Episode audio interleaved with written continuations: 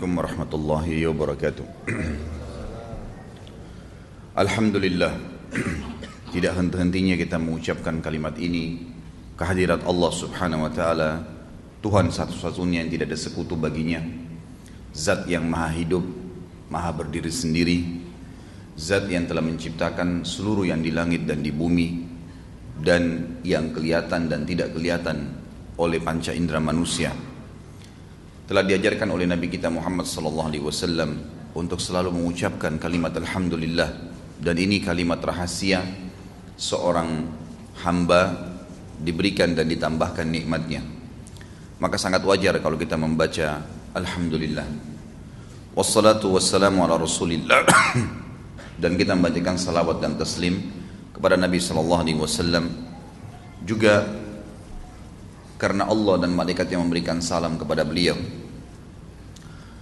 Bahasan kita melanjutkan tentang sirah atau mohon maaf sejarah para sahabat Nabi dan pada pagi ini kita berharap Allah Subhanahu wa taala berkahi majelis kita membahas Khalifah Rashidah yang keempat Ali bin Abi Thalib radhiyallahu anhu. Sebelum membahas tentang beliau ada beberapa hal yang saya ingin titik beratkan dulu. yang pertama, ikhwan dan akhwat sekalian, sejarah-sejarah tokoh Islam terutama kalangan raja-raja kalangan orang-orang saleh banyak sekali. Tidak ada umat yang sekaya umat Islam dalam informasi seperti ini. Kita kalau ingin mencari raja-raja yang terkenal orang Islam banyak. Ingin cari orang kaya umat Islam banyak ingin mencari orang pintar, orang Islam banyak, nggak ada batasnya. Dan subhanallah tidak ada umat seperti umat Islam yang pada figur satu orang itu berkumpul padanya hampir semua kelebihan ini. Ada raja, orang beriman, kaya raya, fisiknya sempurna, berani, banyak keturunan, berkumpul semuanya. Ada raja-raja, raja saja, punya wilayah kekuasaan. Tapi apakah dia pintar? Apakah dia mendalami agamanya? Raja mana pun, kaisar mana pun Nasrani tidak pernah bertemu antara seorang kaisar itu dengan kelebihan dia patuh dengan agamanya, seorang alimnya. Selalu dipisahkan dalam agama mereka antara seorang pemimpin sama orang yang alim. Kalau kita berbeda, dalam Islam ini luar biasa. Kita malah tidak memilih seorang pemimpin kecuali memang ada padanya ilmu agama. Dan kalau dia sudah faham ilmu agama, dia tahu agama menyuruh dia menjadi orang yang mampu untuk mengeluarkan zakat, disuruh membantu orang-orang, dia akan ada pertanggungjawaban hari kiamat dari perbuatan-perbuatan dia. Baik dia akan dapat balasan surga, buruk dia akan dapat hukuman. Dan kisah-kisah orang-orang yang akan kita sampaikan, yang kita akan sampaikan ini adalah Ali radhiyallahu anhu dan sebelumnya dari Abu Bakar, Umar, Uthman. Ini orang-orang yang bersatu tadi semuanya. Udah pintar pendidikan agamanya, maksudnya pengetahuan agamanya sangat luas. Kemudian secara fisik mereka juga sempurna. Mereka secara iman tidak bisa ditanggulangi, tidak bisa lagi dibahas karena luar biasanya keyakinannya kepada Allah. Dan mereka raja, gitu kan. Mereka mencapai tingkat yang sering dikejar oleh orang-orang tanpa mereka jadwalkan sebelumnya. Dan subhanallah begitu menjadi raja karena mereka punya ilmu agama, maka tercapailah prestasi-prestasi yang luar biasa. Telah sampai kepada kita dan sudah saya sampaikan Alhamdulillah tentang bagaimana kehidupan Abu Bakar, bagaimana perannya, kiprahnya, bagaimana Umar, bagaimana Uthman dan hari ini kita masuk ke Ali radhiyallahu anhu dan ini yang dikenal dengan khulafa Rashidin. Memang disuruh kita menjadikan mereka sebagai suri tauladan maka bagi yang mencari figur kekuasaan raja, dia akan temukan di sini. Yang mencari figur keimanan, kezuhudan, ilmu agama, dia akan temukan nanti di sini. Kalau dia mencari seseorang yang memiliki kekayaan, tapi memang dihabiskan di jalan Allah, juga ada di sini. Apa saja, seorang ayah yang berhasil, seorang suami yang berhasil, ada semua pada diri mereka. Maka sangat salah kalau ada orang tidak menjadikan mereka sebagai suri tauladan. Gitu. Teman-teman sekalian, kita adakan tablik akbar ini bukan seremoni, bukan meramaikan masjid, Bukan hanya saling mengajak satu sama yang lain, tapi kita harus mengikhlaskan niat kita dan kita mengambil pelajaran dari orang-orang ini. Abu Bakar, Umar, Uthman dan Ali betul mereka sahabat Nabi, tapi mereka manusia seperti kita. Mereka punya dua mata, mereka punya dua tangan, mereka punya dua kaki. Mereka juga punya waktu 24 jam sebagaimana kita 24 jam. Bukan berarti para sahabat punya waktu 28 jam, lebih 4 jam dari kita. Tidak, sama saja dan kisah-kisah mereka dijaga oleh Allah Azza wa Jal dan sampai kepada kita sekarang itu untuk menjadi ibroh agar kita bisa menjadi seperti mereka. Ini hal mendasar yang saya ingin titik beratkan. Jadi kita di sini sedang mempelajari figur orang yang akan dijadikan sebagai suri tauladan. Di dalam Islam juga ada namanya nasab, jalur keturunan. Kita disuruh jaga jalur keturunan itu. Kata Nabi SAW, telusuri jalur keturunan kalian karena memudahkan kalian untuk silaturahim. Baik, ini perintah agama kita. Tapi ada satu poin ulama titik beratkan yang perlu difahamin. Ternyata ada yang lebih hebat daripada jalur nasab. Itu adalah jalur wahyu. Gitu kan? Jalur wahyu ini mengalahkan nasab. Mengalahkan nasab. Jadi Nabi Muhammad SAW harus didahulukan dari semua yang kita cintai diri kita, orang tua kita, anak-anak, harta, semua harus dikalahkan. Jadi semua muslim, mau dia suku apa, mau bahasanya apa, mau fisiknya seperti apa, tetap sama jalur wahyu nomor satu dalam hidupnya. Sehingga dia hidup di mana pun, wahyu jadi panduannya. Dan ini tidak dimiliki oleh agama yang lain. Bahkan agama Samawiyah profetis saja yang dulu, Yahudi dan Nasrani tidak memiliki ini konsep ini. Mereka tidak punya konsep ini. Orang-orang yang dianggap belajar agama ya sudah agama. Gak ada hubungannya antara agama dengan politik, gak ada hubungannya antara agama dengan ya, uh, ekonomi dan seterusnya. Makanya orang-orang barat sekarang bingung melihat umat Islam. Ini agama apa Islam ini? Semuanya dihubungkan dengan agama. Bangun tidur hubungkan dengan agama, mau makan hubungkan dengan agama, pakai baju hubungkan dengan agama, mau menikah hubungkan dengan agama, ekonomi, politik semua dengan agama. Sementara mereka tahunya tidak bisa agama dicampur baurkan dengan pemerintahan. Makanya mustahil bagi mereka seorang pendeta pastor jadi presiden, mustahil itu. Kalau kita terbalik, kita malah titik beratkan seorang alim yang kita sodorkan untuk menjadi pemimpin. Bahkan sampai sekarang para dai-dai kita sepakat selama bukan orang alim yang kita pilih sebagai pemimpin, maka akan terjadi seperti sekarang. Jangan heran kalau oh tempat zina masih terbuka, khamer masih dibolehkan, media masih bebas. Ya pemimpinnya memang orang awam. Wajar saja itu. Dan kalau bukan seorang alim ulama memimpin kita, kira-kira siapa yang akan memimpin? Tentu orang awam yang datang. Ya, kan? Saya sudah jelaskan waktu itu dari sisi Abu Bakar, Umar, Uthman dan sekarang Ali radhiyallahu anhu majma'in tidak ada subhanallah di antara mereka yang mahir sebelum dikenal Islam ilmu ekonomi. Gak ada waktu itu teknologi canggih. Tapi kiprah mereka dalam kehidupan bermasyarakat, bersosial, berekonomi, berpolitik luar biasa hanya karena landasannya wahyu. Makanya jalur wahyu ini mengalahkan jalur semua termasuk jalur nasab nih. Yang kita tahu tidak ada mantan orang tua, tidak ada mantan anak. Dalam Islam kita ditekankan untuk menjaga jalur tersebut, gitu kan? Gak boleh durhaka dengan orang tua, gak boleh orang tua bengkalikan kewajiban anaknya. Tapi itu pun dikalahkan dengan jalur wahyu.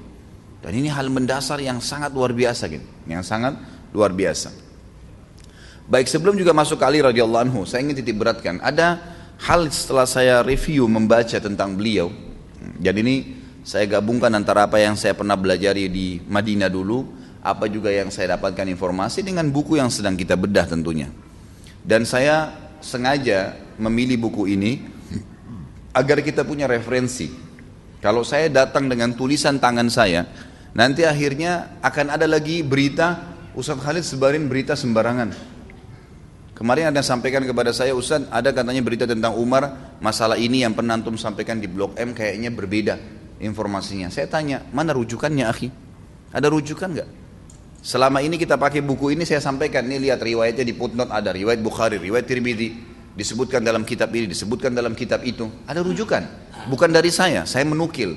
Tetapi karena ini memang sudah diusahakan oleh penulis, saya melihat ya istihad beliau, beliau berusaha untuk bisa merangkum riwayat-riwayat yang dianggap sahih dan beliau keluarkan riwayat yang dianggap lemah maka kita berani untuk menyampaikannya gitu kan seperti itu gambarannya Hal mendasar yang saya lihat dari pribadi Ali radhiyallahu anhu yang kita harus ambil pelajaran sebelum saya baca riwayat beliau adalah bagaimana setiap orang tua. Ini laki-laki yang hadir di sini, ikhwah. Kalau Allah mudahkan antum memiliki anak, maka usahakan mengkader dia menjadi calon pemimpin umat. Dalam arti kata begini, ada beberapa anasir, poin-poin untuk mencetak kader umat. Yang pertama sekali, yang pertama sekali, jangan ukur kemampuan anak kita dengan kemampuan kita. Ini poin penting. Misal, antum bisa baca Quran nanti umur 20 tahun misalnya. Atau menghafal Al-Quran sampai sekarang baru setengah juz. Lalu kemudian anak antum yang SD kelas 5 Baru dilihat kurikulumnya ternyata satu tahun harus hafal dua juz. Kita tarik pemahaman dua juz itu ke diri kita. Bisa nggak ya anak saya? Kayaknya terlalu besar dua juz. Karena tolok ukurnya dirinya dia. Ini satu hal yang harus ditepis, dibuang jauh-jauh. Jangan pernah ada gap atau batas antara kemampuan anak kita dengan kita. Ini yang saya lihat hal mendasar yang ditanamkan oleh para ulama kepada anak-anak mereka. Makanya lahirlah anak-anak yang umur 6 tahun, 7 tahun hafal Quran. Mungkin orang tuanya dulu pemabuk tapi anaknya hafal Quran. Karena mereka coba keluar dari sebuah batas yang atau sebuah tembok yang dia buat sendiri dan setan dukung itu supaya mengukur kemampuan anaknya dengan kemampuan dia. Biarin, bebasin mereka dari sisi agama.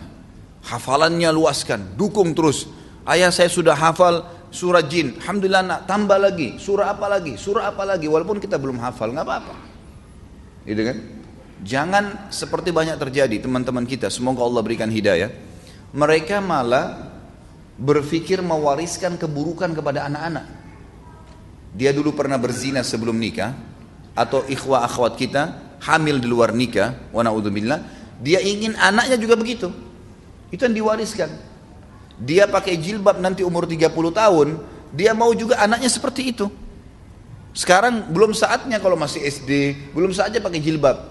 Ibu kan juga dulu nak nggak apa-apa pakai jilbabnya setelah menikah, setelah punya anak dua. Ya kalau anak kita sempat nikah, kalau meninggal sebelum itu. Jadi ini poin penting dalam mencetak kader umat, jangan pernah ukur tolok kemampu, tolok ukurnya kemampuan anak kita calon generasi ke depan dengan kita sendiri. Yang kedua, selalu fokus ke masalah pendidikan agama. Pendidikan umum ini, ikhwah akhwat sekalian, bisa diambil kapan saja. Hukumnya sunnah. Antum tidak ngerti komputer, sekarang banyak tempat-tempat keterampilan tinggal kursus, bisa. Saya bahkan kemarin sempat ke percetakan, saya ketemu sama satu orang, luar biasa dia mahirnya dalam mengatur desain warnanya, mengatur ukurannya, mengatur segalanya apa yang saya butuhkan. Terus saya tanya, Mas, memang jurusannya komputer? Enggak Pak. Loh kok bisa mahir seperti ini sampai dia jadi tenaga ahli di percetakan yang besar itu? Dia bilang ini otodidak. Saya cuma duduk, kurang lebih kalau nggak salah dia bilang setahun. Saya mulai masuk sini tidak ngerti apa-apa, kemudian saya pegang komputer, akhirnya saya belajar sendiri jadi bisa seperti sekarang. Artinya mudah gitu kan? Tapi agama nggak bisa seperti itu. Agama harus dengan talaki, harus dengan belajar. Harus ada seorang alim. Buku ini kalau antum beli, mohon maaf saya tidak katakan diri saya seorang alim. Kalau antum beli dan dibaca sendiri otodidak dengan kalau ada seorang ustadz atau alim antum datangin dan dibaca di hadapan dia atau dibacakan seperti sekarang, kemudian ditambahkan, dikuatkan, ya, dijelaskan informasi di dalamnya, itu jauh bedanya dengan otodidak. Jauh sekali, gitu kan? Dan memang Islam harus seperti itu talaki. Para sahabat bertalaki dari Nabi SAW. Para tabiin bertalaki dengan ya, para sahabat, gitu kan? Dan dalam poin ini, dalam poin yang mendahulukan ilmu agama, ya, ajak mereka dari kecil. Ini ikhwah, jazakumullah khair yang bawa anak-anaknya kecil di sini, saya sangat dukung.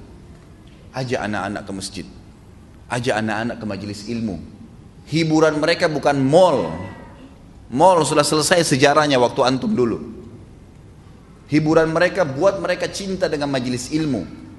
Nanti kalau liburan ke mana ayah ke majelis ilmu ini, ke taklim yang ini, ke tablik akbar yang itu, buat mereka suka itu. Bukan buat mereka suka nanti nak kalau liburan ke puncak ya, nanti kalau liburan ke sini ya. Bukan tidak boleh ya, boleh saja. Sesekali, tapi bukan target. Targetnya mereka cinta majelis ilmu. Sebagaimana antum sekarang cinta majelis ilmu di umur antum sekarang antum rasakan manfaatnya. Buat mereka cinta dari kecil. Itu sangat luar biasa itu. Ini pelajaran saya sebutkan poin ini dari kehidupan Ali radhiyallahu anhu ya. Nanti kita lihat Ali radhiyallahu anhu ternyata memang adalah kader Nabi Shallallahu alaihi wasallam. Bukan main-main. Anak ini dari kecil dari umur 6 tahun diambil oleh Nabi SAW lalu dibina di rumah kenabian. Dan ternyata betul-betul menjadi figur yang luar biasa, luar biasa. Saya kalau baca riwayat beliau sampai sempat monetesin air mata bagaimana luar biasanya beliau. Kepribadian-kepribadian yang luar biasa yang tidak bisa digambarkan dan tidak kalah dengan tiga temannya sebelumnya. Semua punya kelebihan yang luar biasa. Uthman, um, Umar dan Abu Bakar radhiyallahu anhu. Luar biasa figur-figur ini tercetak, ter, ter, ter, terorbit betul-betul. Dan saya lihat poin ini yang difokuskan oleh Nabi Shallallahu Alaihi Wasallam. Gitu kan? Nabi SAW tidak pernah membatasi Ali karena umur 6 tahun kemudian tidak disampaikan wahyu. Apa saja agama disampaikan. Apa saja. Saya kagum dengan seorang ikhwah pernah datang ke saya di Kalibata, saya pas selesai taklim, dia bilang Ustaz, Alhamdulillah saya bisa ikut pengajian Ustaz. Kenapa akhi? Sudah lama saya lihat di Youtube. Dan ini Ustaz anak saya, ada anaknya mungkin kelas 2, kelas 3 SD. Kenapa anaknya Pak? Dia bilang ini anak saya, setiap malam kalau mau tidur saya dengarkan ceramah Ustaz. Awalnya. Sekarang Ustaz ketagihan, setiap mau tidur harus dengar ceramahnya Ustaz Khalid. Dan hampir semua ceramah sudah didengar sama dia dari Youtube. Gitu kan? Sekarang setiap malam dia ketagihan dengar ceramah. Itu kalau ayahnya mati, saya jamin sudah jadi amal jariah itu. Jadi yang diidolakan seorang alim, seorang dai sekali lagi, saya bukan katakan diri saya, siapa pun ustadz ya, siapa pun yang memang kebetulan ada, kita punya peluang, alhamdulillah. Cuma saya bahasakan diri saya di sini karena memang teman-teman di sini, alhamdulillah tim kita sudah ada yang memang langsung mengupload, gitu kan. Kalau ada ustadz yang lain silakan, siapa saja yang bisa berikan manfaat. Tapi memang harus ilmu agama di sini. Fokusnya adalah masalah ilmu agama itu kewajiban sementara ilmu lain itu umum ilmu lain umum yang ketiga hubungkan antara fasilitas yang diberikan kepada anak-anak itu dengan prestasi. Dengan prestasi. Kalau kamu hafal lima juzna ayah berikan sepeda. Emang begitu? Apa yang dia minta? Ayah minta ini. Baik. Syaratnya ya dua juz Quran. Nih surah ini nak hafalnya. Selalu Quran. Kalau sudah hafal Quran, sekian 10 hadis. Setiap bulan 10 hadis kasih duit, nggak apa-apa. Oh nanti Ustaz dia tidak ikhlas. Itu bukan masalah ikhlas atau tidak ikhlas. Tidak ada hubungannya orang keikhlasan dengan terima duit. Kalau seandainya kita mau bicara keikhlasan, maka tidak perlu ada yang berinfak. Sekarang kalau misalnya satu orang berinfak di jihad di jalan Allah nih, dia keluarin duitnya, dia berikan kuda, unta semua. Terus orang yang terima, Gimana orang yang terima itu? Berarti dia tidak ikhlas karena dia terima dari orang lain. Enggak ada hubungannya. Ikhlas itu bicara masalah hati. Kalau begitu semua dosen nggak boleh terima gaji dong. Nggak ada hubungannya itu.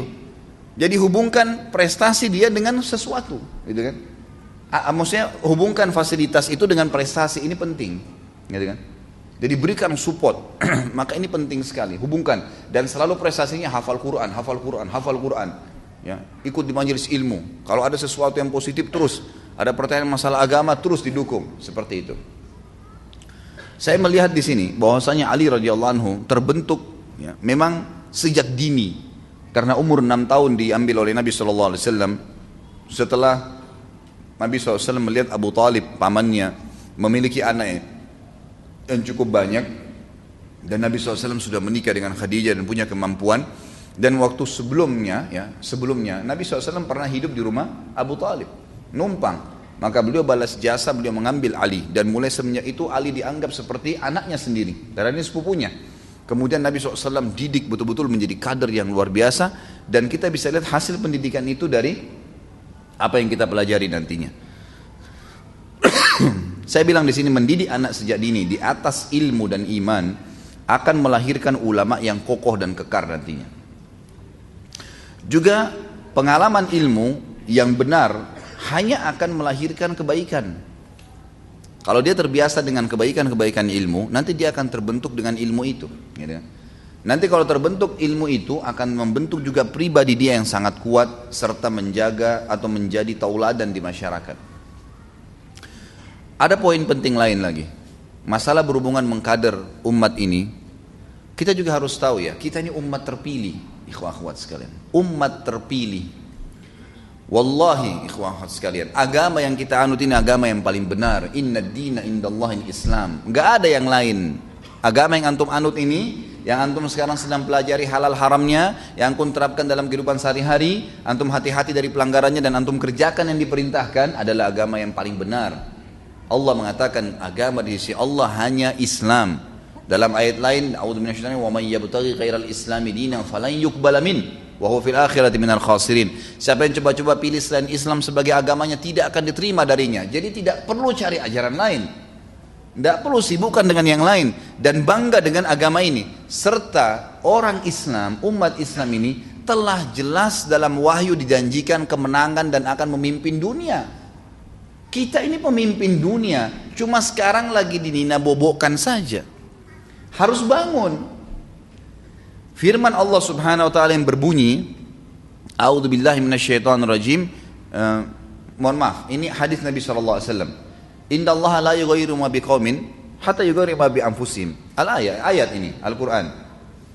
Allah tidak akan mengubah satu umat sampai mereka mengubah diri mereka sendiri. Ayat ini mengandung dua makna.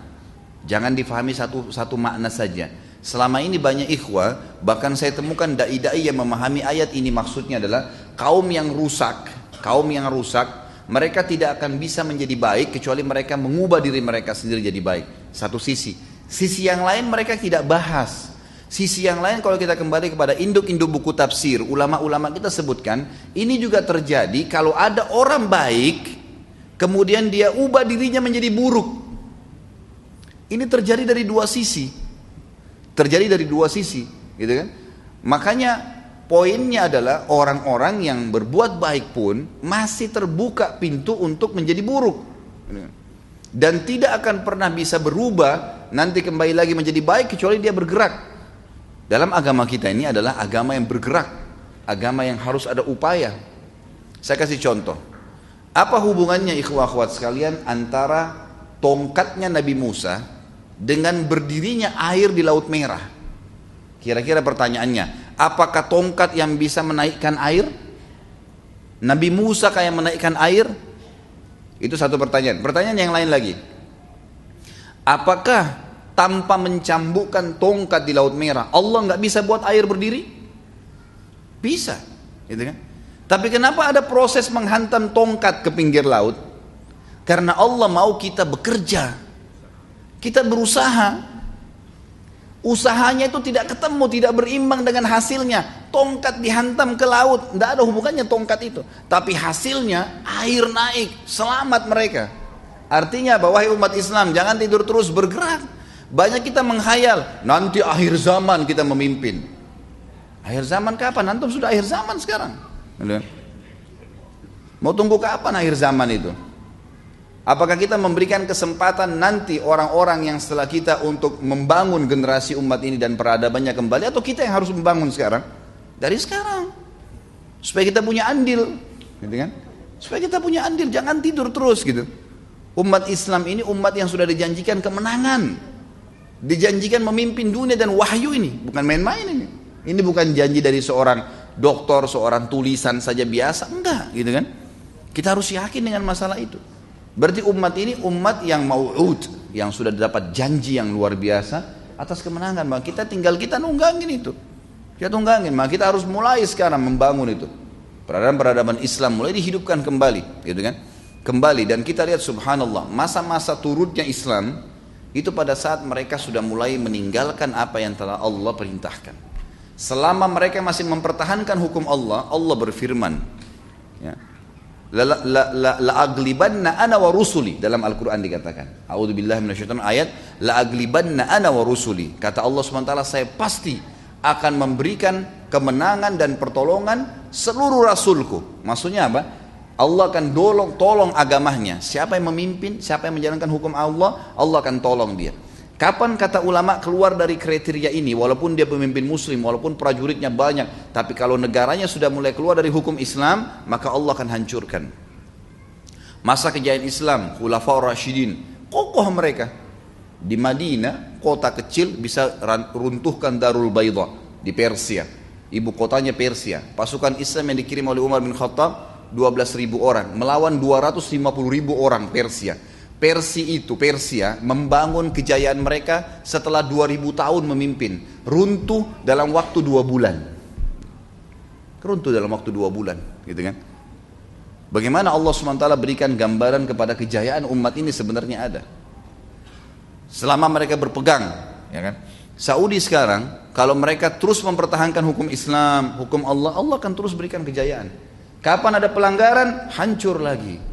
Dan subhanallah kita tidak pernah melihat tuh pelajaran-pelajaran. Allah SWT, Allah SWT mengatakan dalam Al-Quran, A'udhu billahi fasiru fil ardi fanzuru kaifa kana akibatul mukadzibin. Coba kalian sebar di muka bumi, lihat tuh umat-umat sebelum kalian yang pernah berdosa, eh, melanggar hukumnya Allah, bagaimana hasilnya mereka supaya kita jadi ambil pelajaran dari situ. Baik kita masuk ke pelajaran kita. Ali radhiyallahu anhu, Ali bin Abi Thalib radhiyallahu anhu. Ali tentu nama beliau dan Abi Thalib adalah paman Nabi Shallallahu Alaihi Wasallam karena Nabi SAW memiliki 14 orang, jadi 13 orang ya, 10 orang paman, eh, tiga orang tante, ya. 14 orang dengan Abdullah, ayah Nabi Shallallahu Alaihi Wasallam. Abu Talib salah satu dari paman-paman Nabi dari 14 orang itu memang ada kalau tidak salah empat laki-laki dan satu perempuan yang yang mendapat yang masih hidup di mana Nabi SAW diutus menjadi nabi. Dua beriman dari laki-laki ya, dua kafir. Dan yang satu wanita itu masuk Islam. Itu Sofia. Ya. Kalau tidak salah ini ibunya Zubair bin Awam. Itu tante Nabi SAW. Nanti akan kita bahas di kehidupannya Zubair kalau tidak salah itu. Kemudian yang masuk Islam dari kalangan paman laki-laki adalah Hamzah dan Abbas yang meninggal dalam keadaan kafir yang dapat masa kenabian adalah Abu Talib dengan siapa? Abu Lahab. Abu Lahab. Ini paman Nabi langsung ya, paman Nabi langsung. Tentu kita tidak sedang membahas Abu Talib karena sebagian orang yang mengaku Islam mereka mengatakan Abu Talib itu tidak meninggal dalam keadaan kafir. Kalau kita punya silsilah riwayat menjelaskan masalah itu, gitu kan? Jelas sekali waktu turun firman Allah Subhanahu wa taala dalam Al-Qur'an A'udzu billahi minasyaitonir rajim. Innaka la tahdi man ahbabta walakin Allah yahdi man yasha. Engkau tidak bisa memberikan hidayah siapa yang kau cintai hai Muhammad dan Allah berikan hidayah kepada siapa yang diinginkan. Ayat ini turun di fase Mekah tepat pada saat setelah meninggalnya Abu Talib. Ini. Karena Nabi SAW sedih, paman yang selama ini dukung ternyata tidak bisa atau tidak bukan tidak bisa, tidak mau ucapin syahadat. Nah, sudah ditawarkan di akhir sebelum meninggal. Dan ini bukan aib. Ya, Nabi Ibrahim alaihissalam ayahnya Azar meninggal dalam keadaan kafir. Nabi Nuh anaknya dengan istrinya, Nabi Lut istrinya juga begitu. Itu ada contoh-contoh nabi-nabi sebelum, gitu kan? Itu subhanallah tergantung daripada hidayah dari Allah Subhanahu wa taala. Ali radhiyallahu anhu disebutkan dalam buku ini sebagai simbol ya. Simbol Ali itu seperti apa kedudukannya adalah hadis Nabi SAW. Beliau pernah bersabda, "Ama tarda an takuna minni bimanzilati Haruna min Musa illa annahu la nabuwah ba'di." Hai Ali, apakah kau tidak senang kalau seandainya kedudukanmu di sisiku adalah seperti kedudukan Harun di samping Musa. Jadi Nabi Musa alaihissalam diutus jadi Nabi, maka Harun saudaranya diangkat menjadi Nabi. Tetapi kata Nabi SAW, hanya saja tidak ada Nabi sesudahku. Tidak ada Nabi sesudahku. Artinya memang tidak mungkin kamu akan menjadi Nabi karena tidak ada lagi Nabi sesudahku. Tapi kedudukannya sangat tinggi di depan Nabi Wasallam. Terbentuk kejiwaan yang luar biasa dari Ali, keimanan, kesucian, ya, perilaku, tingkah laku, akhlak, semua karena memang dikader dan dicetak oleh Nabi SAW di rumah Nabi SAW. Jadi kata para ulama, kalau kita mau lihat pribadi Nabi SAW lebih jauh lagi, kita bisa lihat juga pribadi Ali. Karena Ali radhiyallahu anhu ini memang lihat besar di rumah Nabi SAW. Para ulama menyebutkan dan disepakati ulama-ulama sirah maksudnya menukil kepada kita bahwasanya di Mekah, fase Mekah pada saat Nabi SAW menerima perintah tentang sholat malam ya, disuruh sholat malam. Waktu turun dua surah Muzammil dengan Muddathir, maka Nabi SAW disuruh, Kumin layla illa qalila nisfahu awinkus minhu qalila. Bangunlah sholat malam hai Muhammad, setengahnya atau bahkan kurangin sedikit dari itu. Ya. Maka Nabi SAW sering kali bangun sholat malam dan sering kali mengerjakan sholat malam itu di luar Mekah. Dan selalu diikuti oleh Ali radhiyallahu anhu. Ali selalu mengikuti beliau pada saat itu. Jadi belum ada orang yang mengerjakan sholat di Mekah kecuali Nabi SAW dan diikuti oleh Ali pada saat itu. Maka sempat satu kali Abu Talib mengikuti keduanya secara diam-diam lalu melihat mereka mengerjakan sholat. Lalu Abu Talib bertanya setelah itu, wahai ponakanku, bertanya kepada Nabi SAW, agama apa yang sedang kamu anut ini? Kata Nabi SAW, pamanku ini adalah agama Allah, agama malaikat-malaikatnya, agama rasul-rasulnya, dan agama bapak kita Ibrahim yang telah memimpin di Mekah. Allah mengutusku dengannya kepada hamba-hambanya. Wahai pamanku, engkau adalah orang yang paling pantas bagiku untuk memberikan nasihat atau aku berikan nasihat kepadanya, mengajaknya kepada hidayah. Engkau lah yang paling pantas untuk menjawab seruanku dan mendukung atasku.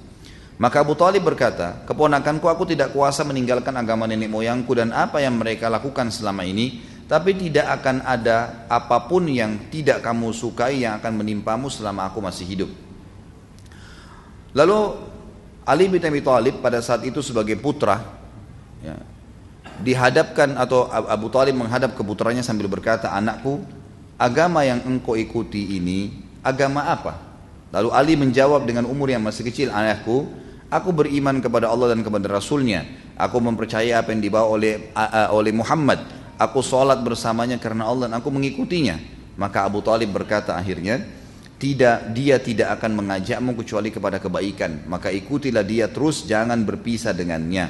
Ini disebutkan dalam Sirah Ibnu Hisham dengan sanad yang sahih tentang masalah ya terjadinya dialog tersebut antara Abu Talib dengan anaknya juga dengan Nabi Sallallahu Alaihi Wasallam.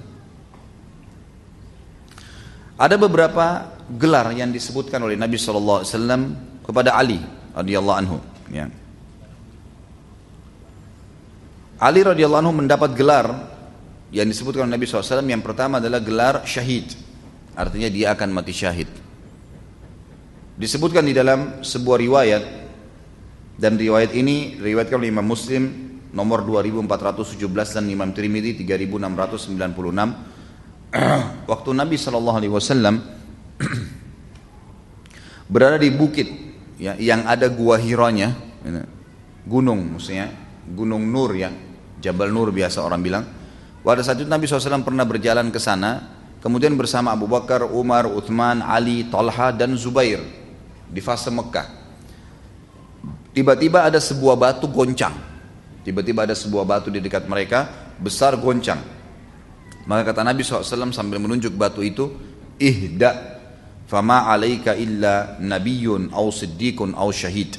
Tenanglah karena di atas gunung ini di dekat Muhai Batu tidak ada yang lain kecuali seorang nabi seorang siddiq Abu Bakar dan yang lainnya orang-orang yang akan mati syahid. Di sini maksudnya adalah Umar, Uthman, Ali, Talha, Zubair. Dan subhanallah lima-limanya mati syahid sebagaimana sabda Nabi saw.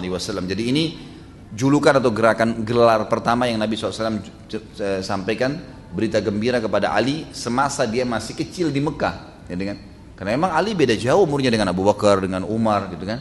Dia masih anak-anak sekali. Nabi SAW dengan Abu Bakar sama Umar bedanya cuma 2 tahun 3 tahun gitu kan. Tapi kalau Ali beda jauh sekali. Ya, Nabi SAW diutus menjadi Nabi sementara Ali itu masih kecil sekali kemudian juga Nabi SAW telah memberikan gelar atau ya, gelar sebenarnya di sini disebutkan gelar ya. Gelar kealiman, dia akan menjadi seorang alimnya kaum muslimin. Sebagaimana sabda beliau disebutkan oleh Imam Ahmad di jilid 1 nomor 88 hadisnya dan Imam Nasai juga menyebutkan dalam khasais dan Al-Adawi mengatakan sahih dengan kumpulan jalan periwayatnya. Kata Nabi SAW kepada Ali, Idhab fa inna Allah Ta'ala sayuthabbitu lisanaka wa yahdi qalbak. Nanti riwayatnya lebih lengkap setelah ini, nah, karena ada penjelasan nanti. Jadi satu waktu pernah Ali radhiallahu diutus ke Yaman, kemudian e, untuk menjadi dai. Lalu Ali berkata, "Ya Rasulullah, saya lebih muda dari mereka. Bagaimana bisa saya menggurui mereka?" Lalu kata Nabi SAW, "Pergilah karena sesungguhnya Allah akan menunggukan lisanmu dan membimbing hatimu. Artinya kau akan mendapatkan ilmu dari Allah Subhanahu wa taala yang kau akan bisa membimbing mereka." Penulis ini mengatakan ini juga termasuk gelar Nabi SAW. Dia akan menjadi seorang alim. Dia akan menjadi seorang alimnya ulama alimnya sahabat. Yang ketiga dapat jaminan surga. Sebagaimana sabda Nabi SAW disebutkan oleh Imam Ahmad dan disahihkan oleh Syekh Albani di silsilah hadis sahih atau sahih sahihul jami' nomor 50.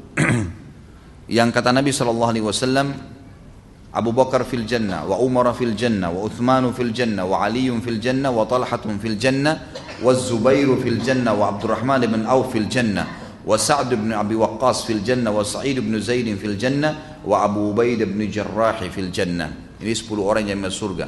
Abu Bakar pasti masuk surga Umar dijamin masuk surga Uthman dijamin masuk surga Ali dijamin masuk surga Talha dijamin masuk surga Zubair dijamin masuk surga. Abdurrahman bin Auf dijamin masuk surga. Sa'ad bin Abi Waqqas dijamin masuk surga. Sa'ad Sa'id bin Zaid dijamin masuk surga dan Abu Ubaidah bin Jarrah dijamin masuk surga. Saksi bahasan kita ada di sini Ali salah satu dari 10 orang yang dijamin masuk surga. Yang keempat Nabi SAW memberikan julukan kepada Ali pelaksana amanah beliau. Pelaksana amanah beliau. Jadi Nabi SAW kalau ingin sesuatu apa pun selalu Ali yang didahulukan, selalu Ali yang didahulukan. Artinya Ali didahulukan sini untuk mengerjakan apa yang merupakan tugas beliau, Sallallahu Alaihi Wasallam.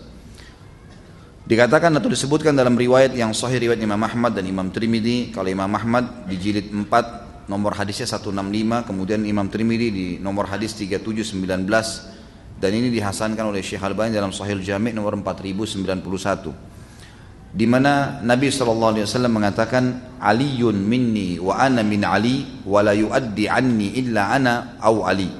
Ali adalah bagian dariku artinya dia adalah orang yang selalu aku tugaskan.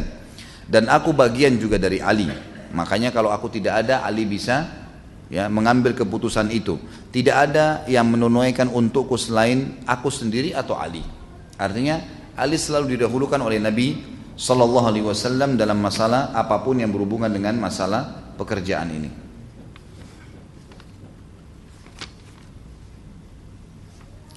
Selanjutnya adalah ada sedikit juga berhubungan dengan masalah kepercayaan Nabi SAW atau tadi doa Nabi SAW agar dia menjadi alim. Ada riwayat ditambahkan di sini. Pada saat Abu Talib meninggal dunia, di dalam riwayat yang disebutkan oleh Imam Ahmad juga dan Abu Ya'la dalam musnadnya. Serta Al-Adawi mengatakan Hasan hadis ini atau riwayat ini. Waktu Abu Talib meninggal, maka Ali pun menghadap kepada Nabi SAW lalu berkata, pamanmu yang sepuh sudah meninggal. Lalu Nabi SAW bersabda, kuburkanlah dia. Kemudian jangan melakukan apa pun sampai engkau datang kepadaku. Kuburkan saja selesai, jangan mengucapkan apa pun, datang kepadaku. Ali berkata, maka aku pun menguburkan dan aku datangi Nabi SAW. Lalu beliau bersabda, mandilah dan jangan engkau melakukan apa pun sebelum engkau datang kepadaku setelah mandi. Maka Ali berkata, lalu aku pun mandi, kemudian aku datang kepadanya. Lalu Ali berkata, lalu beliau berdoa untukku dengan doa-doa yang menggembirakanku, melebihi kegembiraanku mendapatkan unta-unta merah atau unta-unta hitam. Yang dimaksud dari riwayat sini adalah dikatakan dalam riwayat ini perawi berkata, setelah itu jika Ali bin Abi Thalib memandikan jenazah maka dia selalu mandi sesudahnya. Dari hadis ini diambil pelajaran oleh para ulama fikih dikatakan dianjurkan dan disunnahkan kalau seseorang memandikan jenazah dia mandi juga. Ya, dia mandi setelah memandikan jenazah. Allah alam hikmahnya apa tapi begitu. Dan Ali tidak pernah meninggalkan perilaku ini karena Nabi SAW yang menyuruh dia mandi setelah memandikan jenazah ayahnya. Tapi yang jadi saksi bahasan adalah ada doa Nabi SAW untuk Ali di sini dan tidak disebutkan lafaz-lafaznya seperti ada, seperti apa, tapi penulis menulisnya atau menukir riwayat ini. Kemudian kelebihan Ali radhiyallahu anhu, fadailnya masuk juga sebenarnya tadi ya. Kalau mau lebih tepat kita ganti istilah gelar tadi dengan fadilahnya, gitu kan? Manaqib, ya. kelebihan Ali radhiyallahu anhu.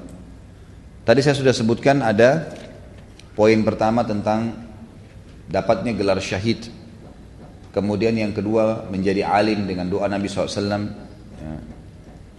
Kemudian yang ketiga jaminan surga baginya. Yang keempat kepercayaan Nabi SAW dalam menjalankan semua amanah. Yang kelima doa Nabi SAW kepadanya pada saat dia sudah menguburkan ayahnya Abu Talib. Dan doa ini sebagian ulama hadis mengatakan adalah doa agar Ali bisa menjadi pemimpin suatu waktu. Dan itu berhasil dan terjadi. Yang keenam mencintai Ali radhiyallahu anhu dimasukkan oleh Nabi sallallahu alaihi wasallam bagian daripada iman. Dari Zir rahimahullah seorang tabi'in berkata, ini dulu tangan kanannya Ali. Ali berkata radhiyallahu anhu dan riwayat ini dinukil riwayat Imam Muslim nomor 78 dan Tirmidzi 3736. Ali pernah khutbah di atas mimbar kemudian dia mengeluarkan dari sabuk pedangnya sebuah kulit unta yang di dalamnya ada kulit yang terdiri dari tulisan dan gigi-gigi unta. Allahu alam maksudnya apa, tapi yang jelas mungkin zaman dulu orang begitu ya. Kemungkinan gigi unta itu dulu dipakai untuk menulis selain bulu bulu hewan, bulu burung gitu kan, yang dipakai nulis tinta biasanya juga gigi hewan itu ditelupkan di tinta kemudian dipakai nulis. Makanya biasanya zaman dulu kalau kita sekarang kertas sama pulpen, zaman dulu itu kulit binatang dengan e, tintanya pulpennya itu adalah bulu burung atau gigi-gigi unta ini. Lalu Ali berkata, "Walladzi falakal habbata wa bara'an nasama wa innahu la ahdun nabiyyul ummiyul e, sallallahu alaihi wasallam ilayya alla yuhibbani illa mu'min wa la yubghiduni illa munafiq." Demi zat yang menumbuhkan biji-bijian dan menghidupkan manusia. Ini adalah pesan Nabi SAW kepadaku, tidak mencintaiku kecuali orang mukmin dan tidak membenciku kecuali orang munafik. Ada orang bilang, baik kalau begitu orang-orang Syiah juga mencintai Ali. Bahkan mungkin dari bahasa mereka, kesannya mereka mencintai Ali melebihi ahli sunnah. Kalau saya pribadi mengatakan tidak benar. Ahli sunnah mencintai Ali radhiyallahu anhu jauh daripada orang Syiah. Karena memang dasarnya pendirian agama Syiah oleh Abdullah bin Sabah, orang Yahudi ini, memang tujuannya bukan untuk mencintai Ali. Hanya untuk membuat fitnah di tengah-tengah kaum muslimin. Makanya ada nanti kasus Karbala terbunuhnya Husain di mana ahli sunnah mengatakan Husain radhiyallahu mati syahid. Dan yang membunuhnya zalim. Termasuk ada seorang yang bernama Ubaidillah.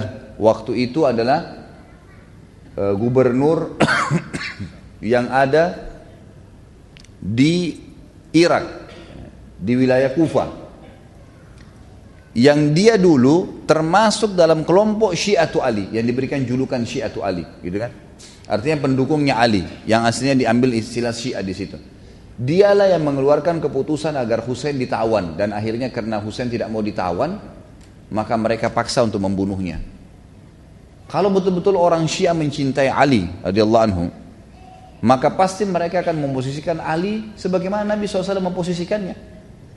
Ini enggak. Kalau antum belum tahu ya, ini pengakuan sebagian orang Syiah. Mereka tahu dan ini dalam buku-buku mereka ada, buku-buku induknya ada. Mereka menganggap guntur itu adalah suara Ari yang sedang mengamuk.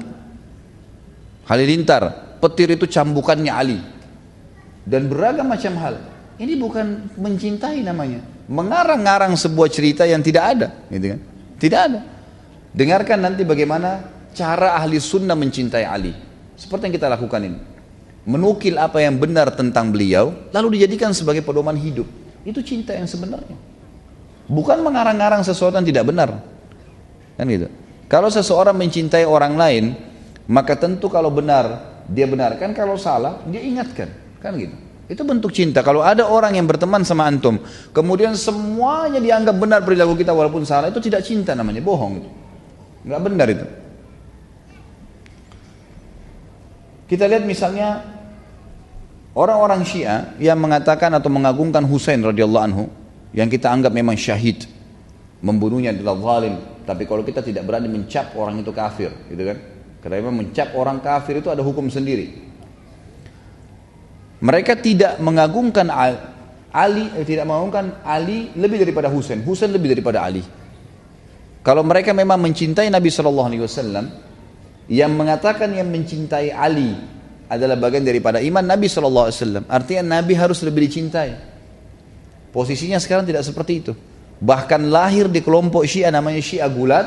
Cirinya kalau mereka mau salam, mereka tepuk paha mereka sambil mengatakan Khanal Amin, Khanal Amin telah berkhianat Jibril. Mestinya wahyu turun kepada Ali bukan kepada Muhammad Sallallahu Alaihi Wasallam. Ini ngawurin. Ini sudah di mana pemahamannya gitu? Jauh sekali.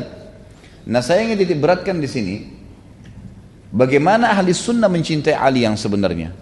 Kita lihat sekarang poin demi poin kita akan jelaskan bagaimana ahli sunnah menukil dengan fair, dengan apa adanya riwayat kebaikan-kebaikan Ali radhiallahu anhu dan kita selalu bertaraddi mengatakan radhiyallahu anhu dan juga kepada seluruh sahabat tidak terkecuali dan kita mengambil hal-hal yang sangat positif dari mereka untuk kita jadikan sebagai suri tauladan. Nabi Wasallam ini juga termasuk masuk dalam kelebihan yang ketujuh ya. Tadi mencintai Ali itu adalah bagian daripada iman. Kelebihan yang ketujuh ditungkil oleh penulis di sini adalah bagaimana Nabi Wasallam mendidik Ali secara langsung dan ini sering kali terjadi hampir di setiap lini kehidupan Ali radhiyallahu dan semua sahabat tidak seperti ini.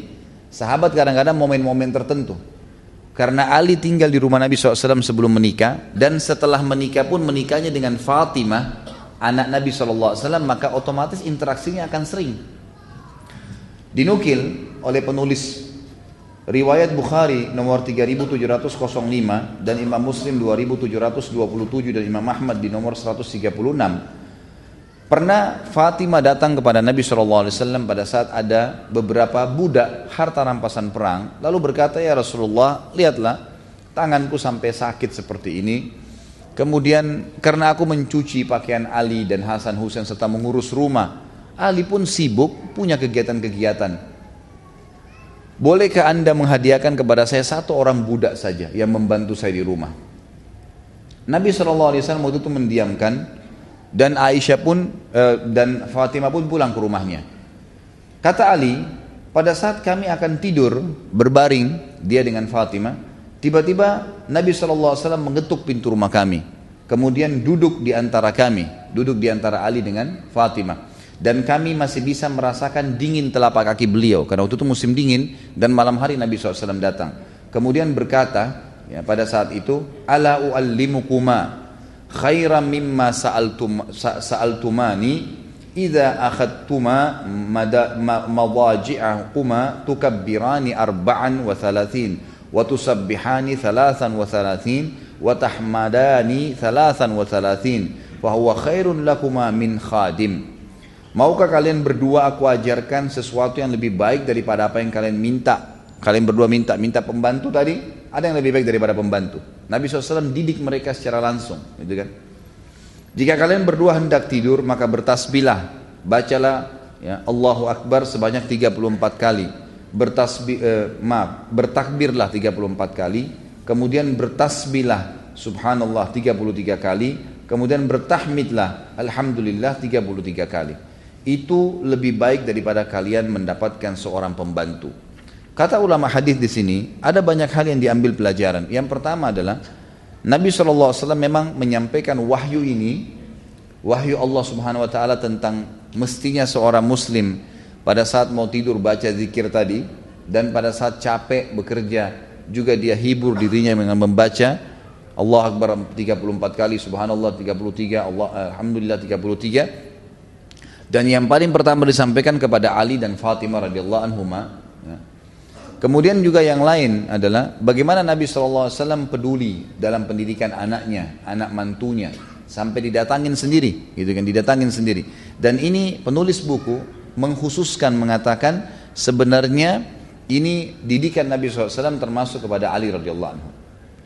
Selanjutnya yang kedelapan adalah gelar Nabi SAW kepadanya dengan Abu Turab. Abu Turab, ya. Turab ini sebenarnya tanah ya, ini dinukir riwayatnya oleh Imam Bukhari nomor 3703. Dari Ibnu Abi Hazm bahwa seorang laki-laki datang kepada Sahal bin Sa'ad maka dia berkata ini adalah fulan gubernur Madinah maksudnya Dia berdoa untuk Ali bin Abi Thalib di atas mimbar. Sahal berkata, dia berkata apa? Dia menjawab orang itu, Abu Turab. Maksudnya ada satu khatib naik di atas mimbar lalu berkata, semoga Allah meridhai Abu Turab. Menyebutkan dengan istilah begitu. Maka Sahal tertawa. Sahal ini seorang sahabat ya. Dia berkata kepada orang yang bawa berita itu, nama itu dari Nabi SAW. Dia tidak mempunyai sebuah panggilan yang paling dia sukai, si Ali, melainkan panggilan tersebut. Lalu diceritakanlah sebabnya. Satu hari pernah terjadi masalah antara Fatimah dengan Ali. Rumah tangga, ada cekcok. Kemudian Ali ini punya ciri khas. Dia tidak pernah mau memarahi istrinya. Dia luruskan, dia nasihatin. Tapi kalau dia jengkel sekali, dia menghindar supaya dia tidak main tangan, dia tidak pukul. Maka dia meninggalkan rumah. Satu hari terjadi hal yang sangat menyakitkan bagi Ali, tapi tidak disebutkan apa kira-kira penyebabnya. Lalu kemudian Ali pun menuju ke masjid. Menuju ke masjid, lalu kemudian Ali tidur di tanah, lantai masjid kan dari tanah. Kemudian dia menggosok-gosokkan badannya di tanah itu, melampiaskan marahnya ke tanah itu. Gitu kan. Maka datanglah Nabi SAW ke rumah Fatimah dan Ali lalu tanya, di mana Ali? Kata Fatimah di masjid. Dan Nabi SAW sudah mengetahui sedang terjadi sesuatu. Maka Nabi SAW pun datang ke masjid lalu mendapatkan Ali sambil berkata, Ijlis ya Abu Turab. Duduklah wahai Abu Turab. Ya maksudnya Turab itu tanah. Karena kamu gosok-gosok badanmu di tanah, maka dipanggil dengan Abu Turab. Ini julukan ya, ini julukan saja. Subhanallah, saya pernah dengar satu salah satu Allahu alam, dia seorang alim atau bukan dari orang Syiah ada cuplikannya di YouTube. Dia bilang Ali kan punya julukan Abu Turab. Berarti ya, Abu itu kan biasa julukan Abu ini seperti apa ya? pemilik, seperti pemilik ya gitu. Jadi kalau misalnya ada orang namanya Abdullah gitu kan, yang pertama dikatakan Abu Abdullah. Maksudnya dia ayahnya, dia pemiliknya si Abdullah ini. Seperti itulah kurang lebih gitu kan. Atau misalnya dia punya satu benda, maka disebutkan Abu Fula, Abu Benda itu disebutkan bendahnya gitu kan. Seperti itulah kurang lebih. Tapi di sini Pemahamannya adalah hadis yang sahih riwayat Bukhari ini menjelaskan karena ada kisahnya sebab urut hadis. Orang-orang Syiah mengatakan tidak. Abu Turab ini maksudnya adalah Ali pemilik seluruh bumi ini, gitu kan. Dan kalau bukan karena Ali, Adam nggak diciptakan.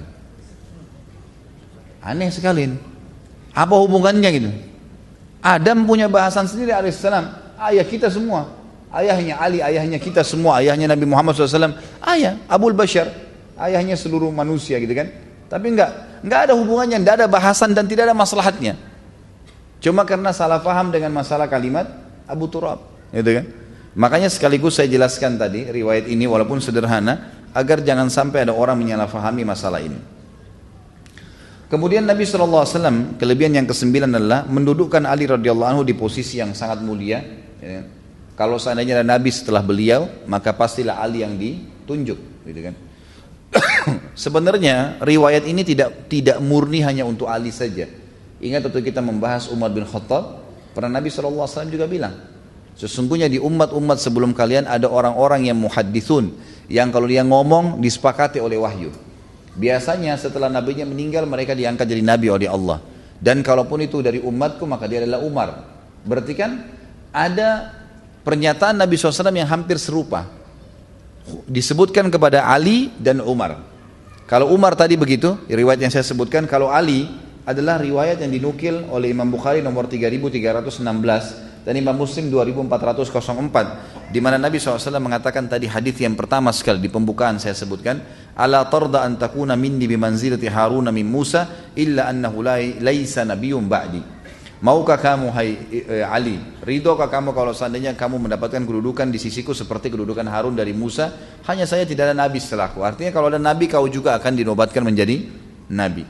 Ini juga sebuah fadilah. Jadi kalau saya berikan poin sebenarnya ke sembilan ini, manakibnya kelebihan Ali adalah kedudukannya di mata Nabi Shallallahu Alaihi Wasallam. Di sini terdiri dari beberapa riwayat. Yang pertama kedudukannya menjadi seorang nabi kalau nabi seandainya ada nabi setelah Nabi SAW. Kemudian juga pernah terjadi dalam hadis yang sahih diriwayatkan oleh Abu Ya'la dan Imam Ahmad dengan sanad yang hasan Sa'ad bin Abi Waqqas radhiyallahu anhu salah satu yang dijamin surga juga berkata Aku sedang duduk di masjid, aku bersama dua orang laki-laki bersamaku dan kami sempat membicarakan tentang Ali yang kayaknya kurang patut, kurang tepat gitu. Maka Nabi SAW datang kepada kami pada saat lewat dan mendengarkan apa yang sedang kami bicarakan maka beliau marah. Kemarahan Nabi SAW tersebut terlihat di wajahnya dan beliau berkata, Malakum wa mali, man adha man adha aliyan faqad adhani. Apa urusan kalian denganku? Kemungkinan kata ulama hadis adalah orang-orang ini sedang membicarakan tentang pernikahan Ali dengan Fatimah. Kenapa kok Ali yang diterima lamarannya? Karena waktu itu Fatimah sempat dilamar oleh beberapa orang sahabat. Tapi Nabi SAW memilih Ali. Poin itu yang sedang dibahasakan, sedang dibicarakan. Makanya Nabi SAW mengatakan, waktu itu kan Nabi yang nikahkan. Maka Nabi mengatakan, apa urusannya kalian dengan keputusanku? Barang siapa yang menyakiti Ali, berarti dia telah menyakitiku. Artinya Ali sekarang sudah jadi anak mantuku.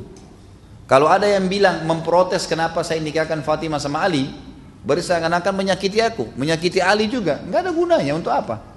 Gitu kan? Jadi ini memahami makna hadis seperti itu. Kalau ada yang selain daripada ini maknanya Allah alam, tapi ini yang saya ketahui. Kemudian yang ketiga riwayatnya, tentu masih poin sembilan ya. Kedudukan Ali di sisi Nabi SAW pertama dianggap sebagai nabi kalau Nabi SAW meninggal, kalau ada nabi. Kemudian yang tentu tidak ada ya, tidak ada nabi di sini. Yang kedua, Nabi SAW pernah marah ke beberapa sahabat dan mengatakan siapa yang menyakiti Ali berarti menyakiti saya. Karena keputusan Nabi SAW menikahkan Ali dengan Fatimah. Tapi intinya Nabi marah kenapa menyakiti Ali. Sama juga dengan menyakiti dia. Yang ketiga riwayat Abu Bakar radhiyallahu anhu, sahabat Nabi yang mulia yang masyhur yang sudah kita pernah bahas kehidupannya beliau. Riwayat ini dinukil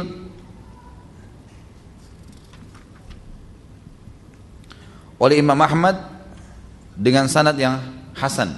Maaf, sanad dengan dengan hadis sanad yang sahih. Kalau yang pegang buku bisa dilihat di halaman 349.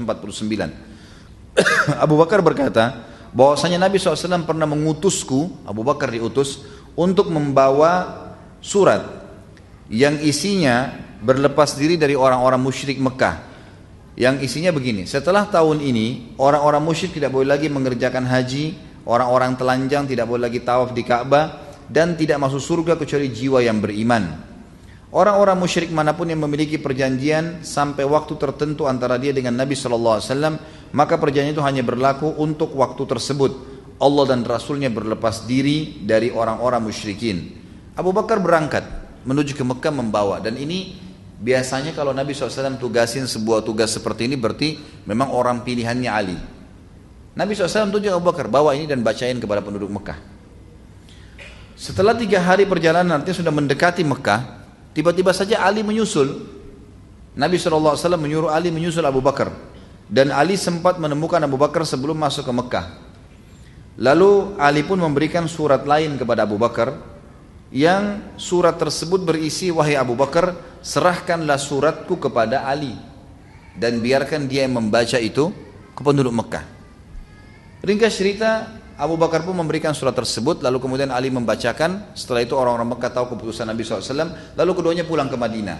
Waktu tiba di Madinah Abu Bakar langsung menangis di hadapan Nabi SAW kita tahu Abu Bakar adalah orang yang baka yang suka sekali menangis. Dan beliau pekah sekali. Beliau mengatakan ya Rasulullah apakah ada sesuatu yang salah dariku kenapa kok aku tadi yang engkau utus kemudian aku engkau gantikan dengan Ali padahal aku sudah tiba di Mekah tinggal dibacain saja Aku merasa itu sebuah tugas yang mulia. Lalu kata Nabi SAW, Ma hadatha fika illa khair. Tidak ada apa-apa ya Abu Bakar. Kamu selalu baik saja di mata saya. Nggak ada yang salah. Tapi kata Nabi, Walakin umirtu alla yuballigahu illa ana au rajulun minni. Tetapi saya ingin agar surat tersebut dibaca oleh aku atau seseorang yang memang ya khusus dari aku. Maksudnya adalah Ali di sini radhiyallahu anhu. Karena memang sudah kita katakan sebelumnya, sering kali tugas Nabi SAW selalu ditunjuk Ali yang menggantikan. Dalam beberapa hal yang sifatnya kegiatan sehari-hari ya, kegiatan sehari-hari. Ini riwayat menjelaskan masalah tersebut. Kemudian juga riwayat yang lain, riwayat yang keempat, menyebutkan tentang kedudukan Ali di mata Nabi SAW. Satu waktu Nabi SAW, untuk kisah yang panjang saya ringkaskan, dan riwayat ini dinukil oleh Imam Bukhari nomor 4251 dan juga Imam Tirmidzi meriwayatkan dengan ringkas. bahwasanya pernah Nabi SAW menuju ke Mekah dari Al-Bara berkata radhiyallahu ia berkata ketika Nabi SAW menunaikan umroh di bulan Zulkaadah, orang-orang Mekah tidak mengizinkan beliau masuki Mekah. Sampai Nabi SAW sepakat untuk kembali dan akan masuk tahun depan dan tidak tinggal di sana selama tiga hari. Dan tinggal di sana maksudnya di Mekah selama tiga hari. Ketika mereka menulis perjanjian, mereka menulis inilah yang disepakati, yang disetujui oleh Muhammad Rasulullah. Mereka mengatakan kami tidak setuju dan kami tidak mengakui kamu sebagai Nabi.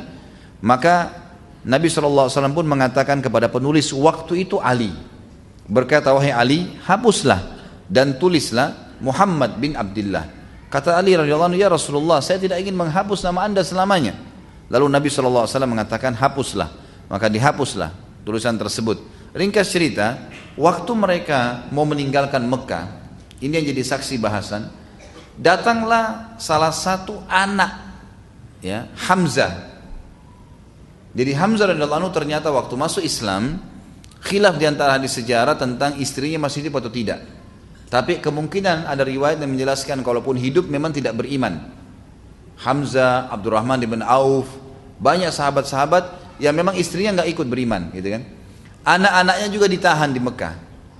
Cerita ini ternyata ada satu anaknya Hamzah yang masih kecil waktu itu di bawah 10 tahun waktu melihat Nabi SAW sedang menuju dekat Mekah dan dilihat dari jauh dia berteriak mengatakan paman paman dia panggil Nabi SAW sebenarnya bukan paman ya sepupunya. Tapi anak ini tidak mengerti. Jadi rupanya dia tahu itu adalah kerabat kerabat si anak ini. Maka dia mengatakan paman paman gitu. Lalu Nabi SAW berkata kepada orang-orang yang di sekitarnya waktu itu kebetulan ada Ali ada Ja'far Ja'far saudaranya Ali ya yang meninggal di perang Mu'tah gitu kan radhiyallahu anhu majma'in dengan Zaid bin Haritha. Zaid bin Haritha anak angkat Nabi SAW Kata Nabi SAW, angkatlah keponakan kalian itu. Gitu kan. Maka Ali, Ja'far dan Zaid berebut ingin menggendong anaknya Hamzah. Gitu kan. Ingin menggendong anaknya Hamzah. Maka Ali berkata, dia adalah sepupuku dan aku yang lebih dulu tadi untuk menggendongnya. Lalu Ja'far berkata, dia juga sepupuku dan aku menikahi tantenya karena Ja'far menikahi ya e, saudaranya bukan saudaranya, sepupunya Hamzah, gitu kan. Jadi menikahlah dengan dekat satu sama yang lain. Kemudian Zaid berkata, dia ponakanku karena aku anak angkatnya Nabi. Berarti aku lebih berhak. Mereka saling berebut karena Nabi kan tadi perintahkan gendonglah anak ini, gitu kan. Maka mereka berebut, mereka anggap itu sebuah fadilah. Di situlah keluar hadis Nabi Shallallahu Alaihi Wasallam. Kebetulan waktu itu anak ini sedang dipegang oleh tantenya perempuan yang kemungkinan kata ahli hadis tantenya ini menceritakan kepada si anak itu sana kerabat ayahmu gitu. Maka anak ini pun mengejar Nabi SAW. Maka pada saat itu kata Nabi SAW keluarlah hadis yang masyhur. Riwayat Imam Bukhari tadi sudah saya jelaskan. Al khalatu bimanzilatil um. Saudara kandungnya ibu itu pengganti ibu. Dan ini ada hukum sendiri dalam masalah ini ya. Kalau ibu antum meninggal, maka yang menggantikan posisi ibu adalah saudara kandungnya. Itu wajib kita bakti dengan mereka. Jadi kalau di, di kedudukan dalam bakti kalau orang tua kita meninggal nomor satu pengganti ibu adalah saudarinya. Ibu saudarinya ibu. Bukan saudaranya ya. Biasa dikenal dalam bahasa Arab dengan khalah. Kemudian datang setelah saudarinya ibu saudara kandungnya ayah paman. Silang ya. Saudarinya ibu posisi yang setelahnya saudara kandungnya ayah paman. Kemudian datang setelah itu saudaranya ibu laki-laki, baru datang saudarinya ayah perempuan. Gitu kan. Jadi ini posisi yang ulama mengatakan pengganti orang tua pada saat meninggal yang lebih pantas untuk dibakti. Kata Nabi SAW, al-khalatu bimanzilatil um. Tante, saudarinya, ibunya anak ini lebih pantas untuk memeliharanya. Kalian boleh menggendongnya tapi bukan membawanya ke Madinah. Lalu waqala li Aliun, lalu Nabi SAW berkata kepada Ali, "Anta minni wa ana minka." Saya bagian dari kamu, kamu bagian dari saya. Artinya kamu nggak usah pikir bawa anak ini atau tidak, tetap aja kamu akan hidup bersama saya. Waqala li Ja'far dan Nabi SAW berkata kepada Ja'far saudaranya Ali, "Ashbahta khalqi wa khuluqi." Kamu juga nggak usah khawatir karena kamu orang yang paling mirip secara fisik dengan saya dan secara akhlak. Artinya nggak usah berebut tentang anak ini, kamu juga punya kedudukan sendiri. Wa qala li Zaidin dan beliau berkata sallallahu alaihi wasallam kepada Zaid bin Haritha, anak angkat Nabi, "Anta akhuna wa maulana." Kamu saudara kami dan kamu adalah maulana. Maula ini istilah budak yang dibebaskan, gitu kan? Wa qala Aliun, "Ala tatazawwaj binta Hamzah?" Wahai Rasulullah, Ali berkata, "Tidakkah Anda menikahi anaknya Hamzah?" Ternyata ada anak Hamzah perempuan yang sudah dewasa. Kata Ali, tidakkah anda nikahi anaknya Hamzah yang perempuan ini? Bukan yang baik, bukan yang kecil tadi ya, ada yang lain. Kan? Qala innaha ibnatu akhi minar radha'ah. Sesungguhnya dia adalah ya, anak keponakanku dari susuan. Tapi saksi bahasan kita adalah bagaimana Nabi SAW mengatakan pada Ali, anta minni wa ana minka.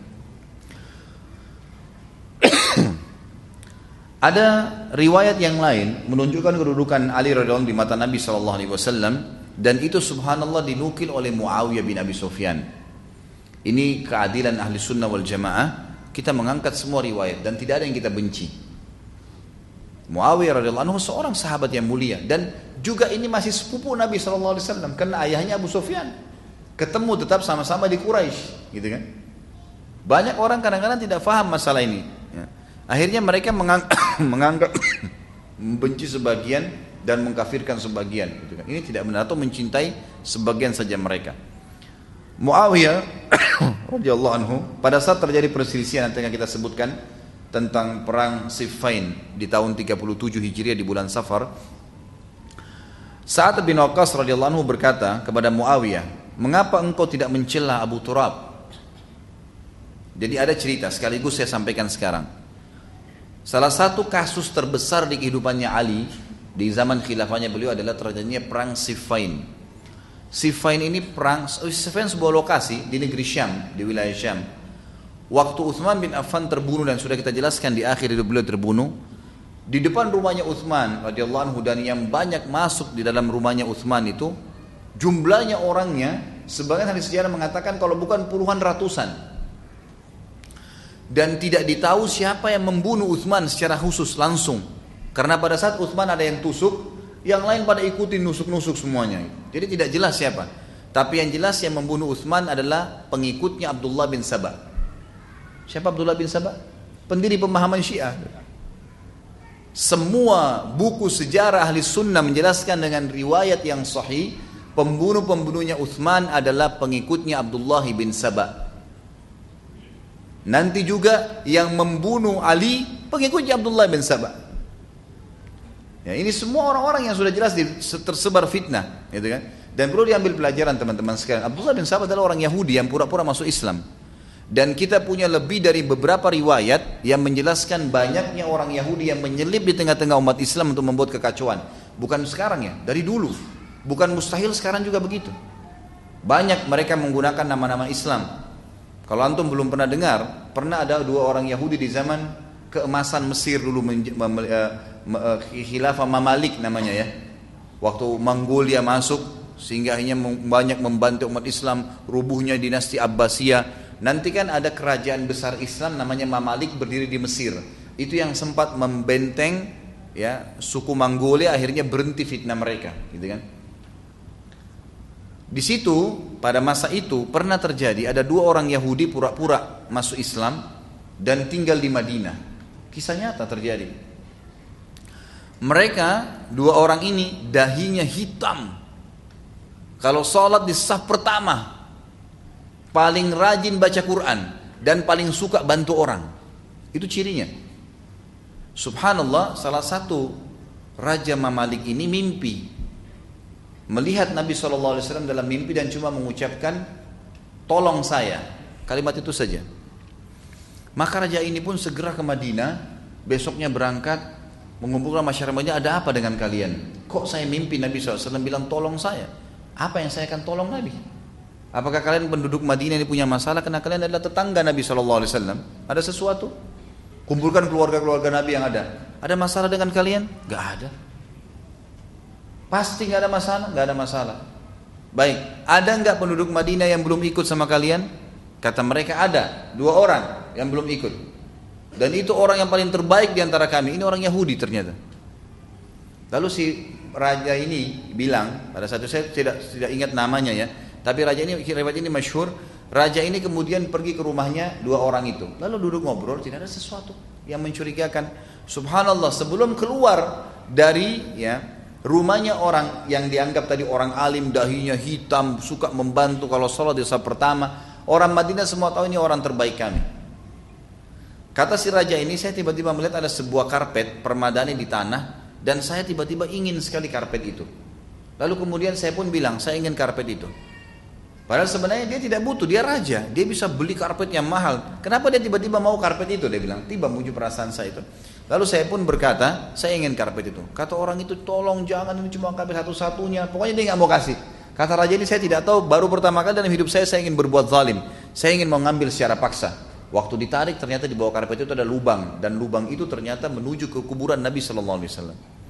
Tinggal dua hari lagi mereka gali, itu sudah mereka bisa sampai ke kuburan Nabi SAW. Niatnya ingin mencuri jasadnya Nabi. Itu terjadi itu dan itu sejarah Islam mencatat itu. Ada orang Yahudi yang seperti ini. Ada orang Yahudi, gitu kan? Bayangkan dia bisa dahinya hitam, orang yang paling baik, orang yang semua kedoknya munafik, gitu kan? Dan itu juga terjadi sebelumnya di Abdullah bin Sabah yang mendirikan pemahaman Syiah. Pura-pura Islam. Dan terbongkar di kalangan para sahabat ditahu dan yang membunuh Abdullah bin Sabah adalah Ali radhiyallahu anhu. Karena memang dianggap dia mengaku Ali sebagai Tuhan. Waktu ditangkap dia sebarkan fitnah bahwasanya Ali ya, lebih baik daripada Abu Bakar dan Umar serta Utsman. Lalu ditangkap oleh Ali. Dia bilang apa kau bilang itu? Dia bilang iya, saya yang bilang itu. Kata Ali kau harus bertobat karena tidak pernah saya lebih baik daripada ketiganya. Lalu kata dia saya tidak mau bertobat. Kata Abdullah bin Sabah saya tetap anggap kau yang terbaik karena itu memang fitnahnya dia. Itu yang fitnah. Dia ingin dia tahu dengan menyebarkan fitnah dengan seperti ini Ali adalah turunan Nabi apa keluarga Nabi dengan menggunakan nama keluarga Nabi orang akan fanatik nantinya dan muncul betul pemahaman itu kan. Maka kata Ali, kalau kau tidak mau taubat, maka saya akan membunuhmu. Kisos. Dia bilang kalau kau bunuh saya berarti kau adalah dia, kau adalah Tuhan. Menyebarkan fitnah yang lebih besar lagi. Sama Ali dibunuh, gitu kan? Sama Ali dibunuh. Subhanallah sekarang di Iran kuburannya Abdullah bin Sabah ada. Diagung-agungkan. Sama dengan kuburannya Abu Lu'lu yang membunuh Umar radhiyallahu anhu. Dibuat kuburan yang mewah, ditawafin, diminta tolong setiap hari. Pemahaman Abdullah bin Sabah tersebar. Orang Islam tidak sadar, gitu kan? Kita tidak sedang membahas individual ya, individual teman-teman kita yang di Iran semoga Allah kasih hidayah. Banyak yang tidak tahu lahir dalam keadaan pemahaman itu. Tetapi orang tidak faham bahwasanya umat ini sedang diserang dari dalam dan banyak terutama kalangan orang Yahudi. Pemahaman Abdullah bin Sabah sekarang tersebar. Itulah pemahaman Syiah yang banyak dari orang Yahudi asalnya yang dari orang Yahudi asalnya. Allahu alam.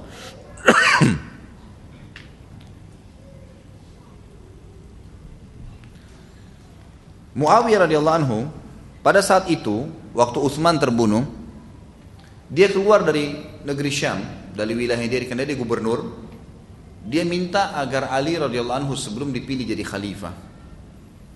Tolong tangkap dulu pembunuhnya Utsman. Ini fitnah besar terjadi jangan biarin ini terjadi setelah Utsman pembunuhnya ditangkap kami akan bayat ini yang disepakati ahli sunnah wal jamaah disebutkan dalam hampir semua buku-buku sejarah kita, hampir semua buku-buku hadis kita menukir riwayat ini. Mengatakan bahwasanya Muawiyah waktu itu tidak ingin memerangi Ali. Lalu kemudian Ali pun keluar ke negeri Syam, niatnya untuk ya berdiskusi dan berdialog dengan Muawiyah dan itu jelas dalam suratnya Ali yang mengatakan wahai Muawiyah, kau bayat dulu aku. Setelah itu kita cari pembunuhnya Utsman karena kalau tidak ada pembayatan bahaya. Nggak ada khalifah susah untuk menangkap siapa pembunuhnya. Pembunuhnya banyak ini. Pembunuhnya banyak gitu kan. Akhirnya kedua belah pihak sepakatlah dengan itu. Dari pihak Muawiyah ada Amr bin As sahabat Nabi juga jadi perantaranya.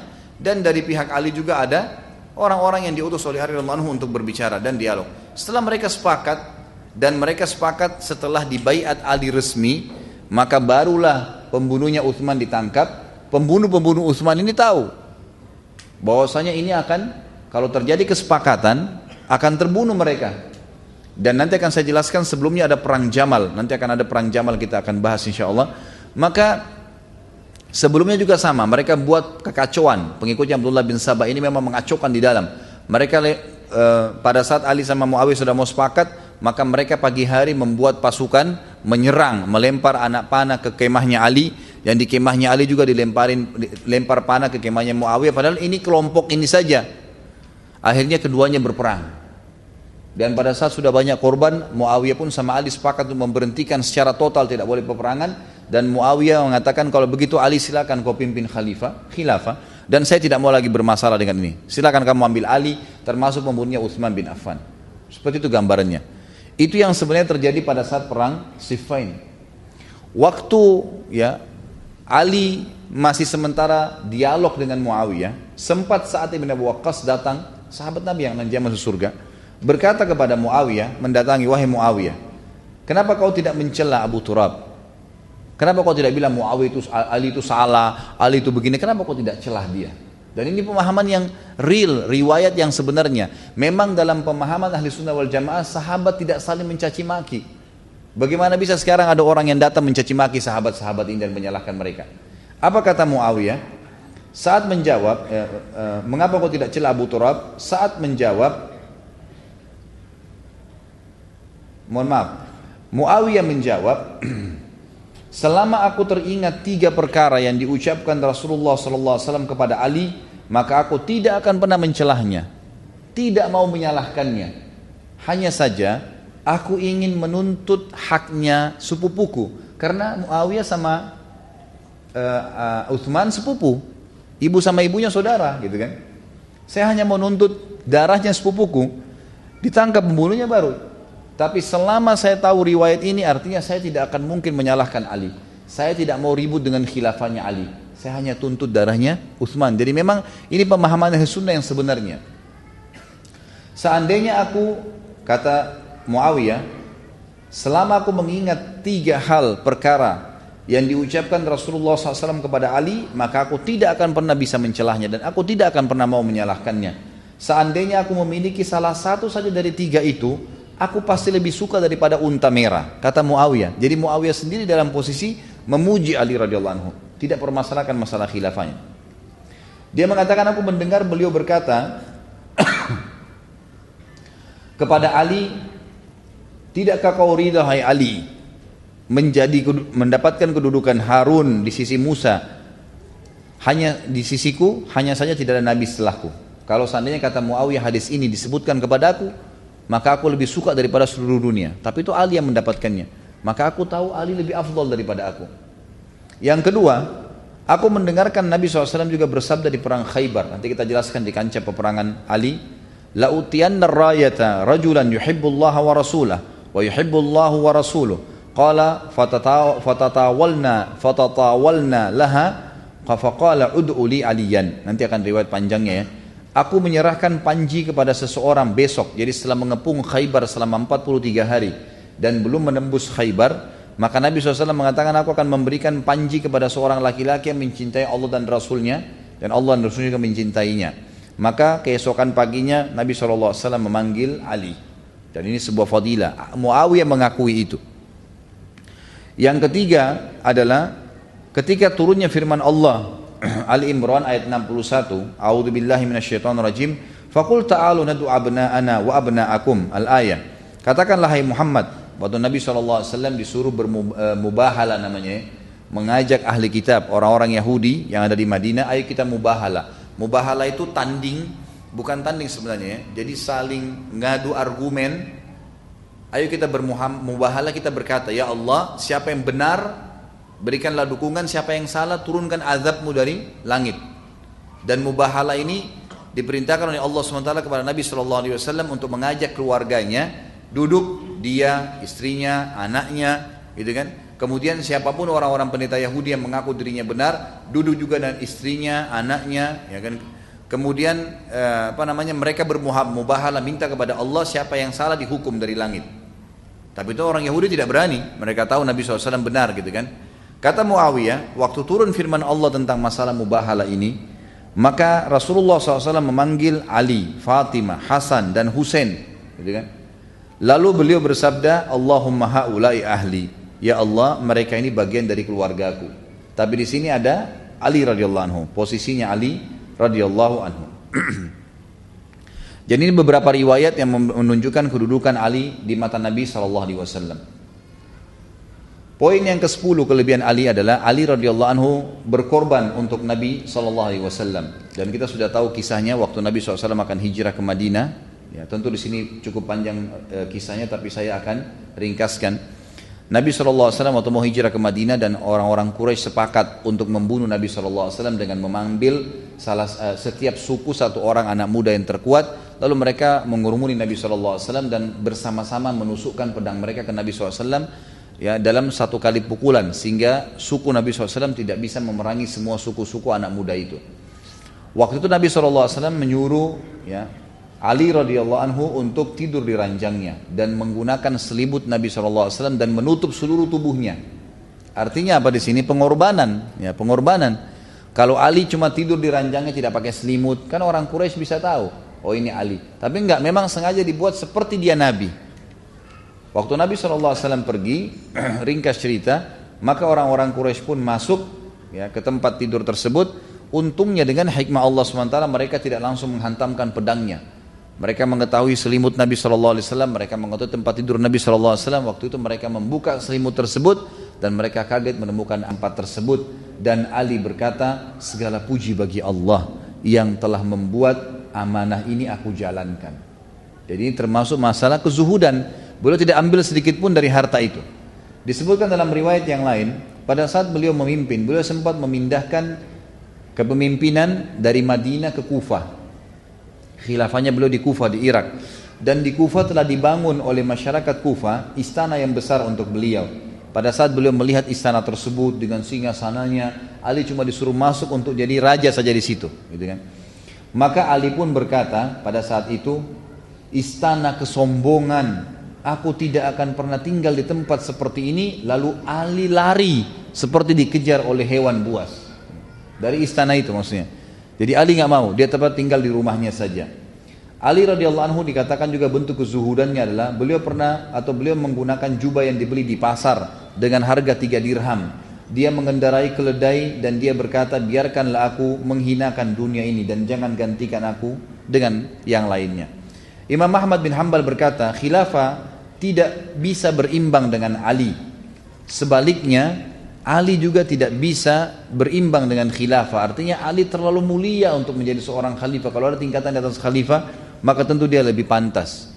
Sofyanus Thawri rahimahullah berkata, Ali tidak membangun sebuah bata, tidak pula kayu di atas sebuah bata, sekalipun biji-bijiannya didatangkan dari Madinah dalam sebuah kantong. Artinya Ali tidak pernah bangun rumah, selain rumah yang dia miliki dari tanah liat tidak pernah dari kayu ataupun dari batu. Tidak pernah. Dan beliau tidak pernah minta pesan secara khusus bolong datangkan dari Madinah biji-bijian ini kurma ini saya pengen makan. Tidak pernah. Apa yang ada tuh dimakan sama dia. Juga disebutkan yang lain Ali berkeliling di pasar-pasar sambil membawa tongkat. Dan dia selalu berkata kepada orang-orang yang dilewatin bertakwa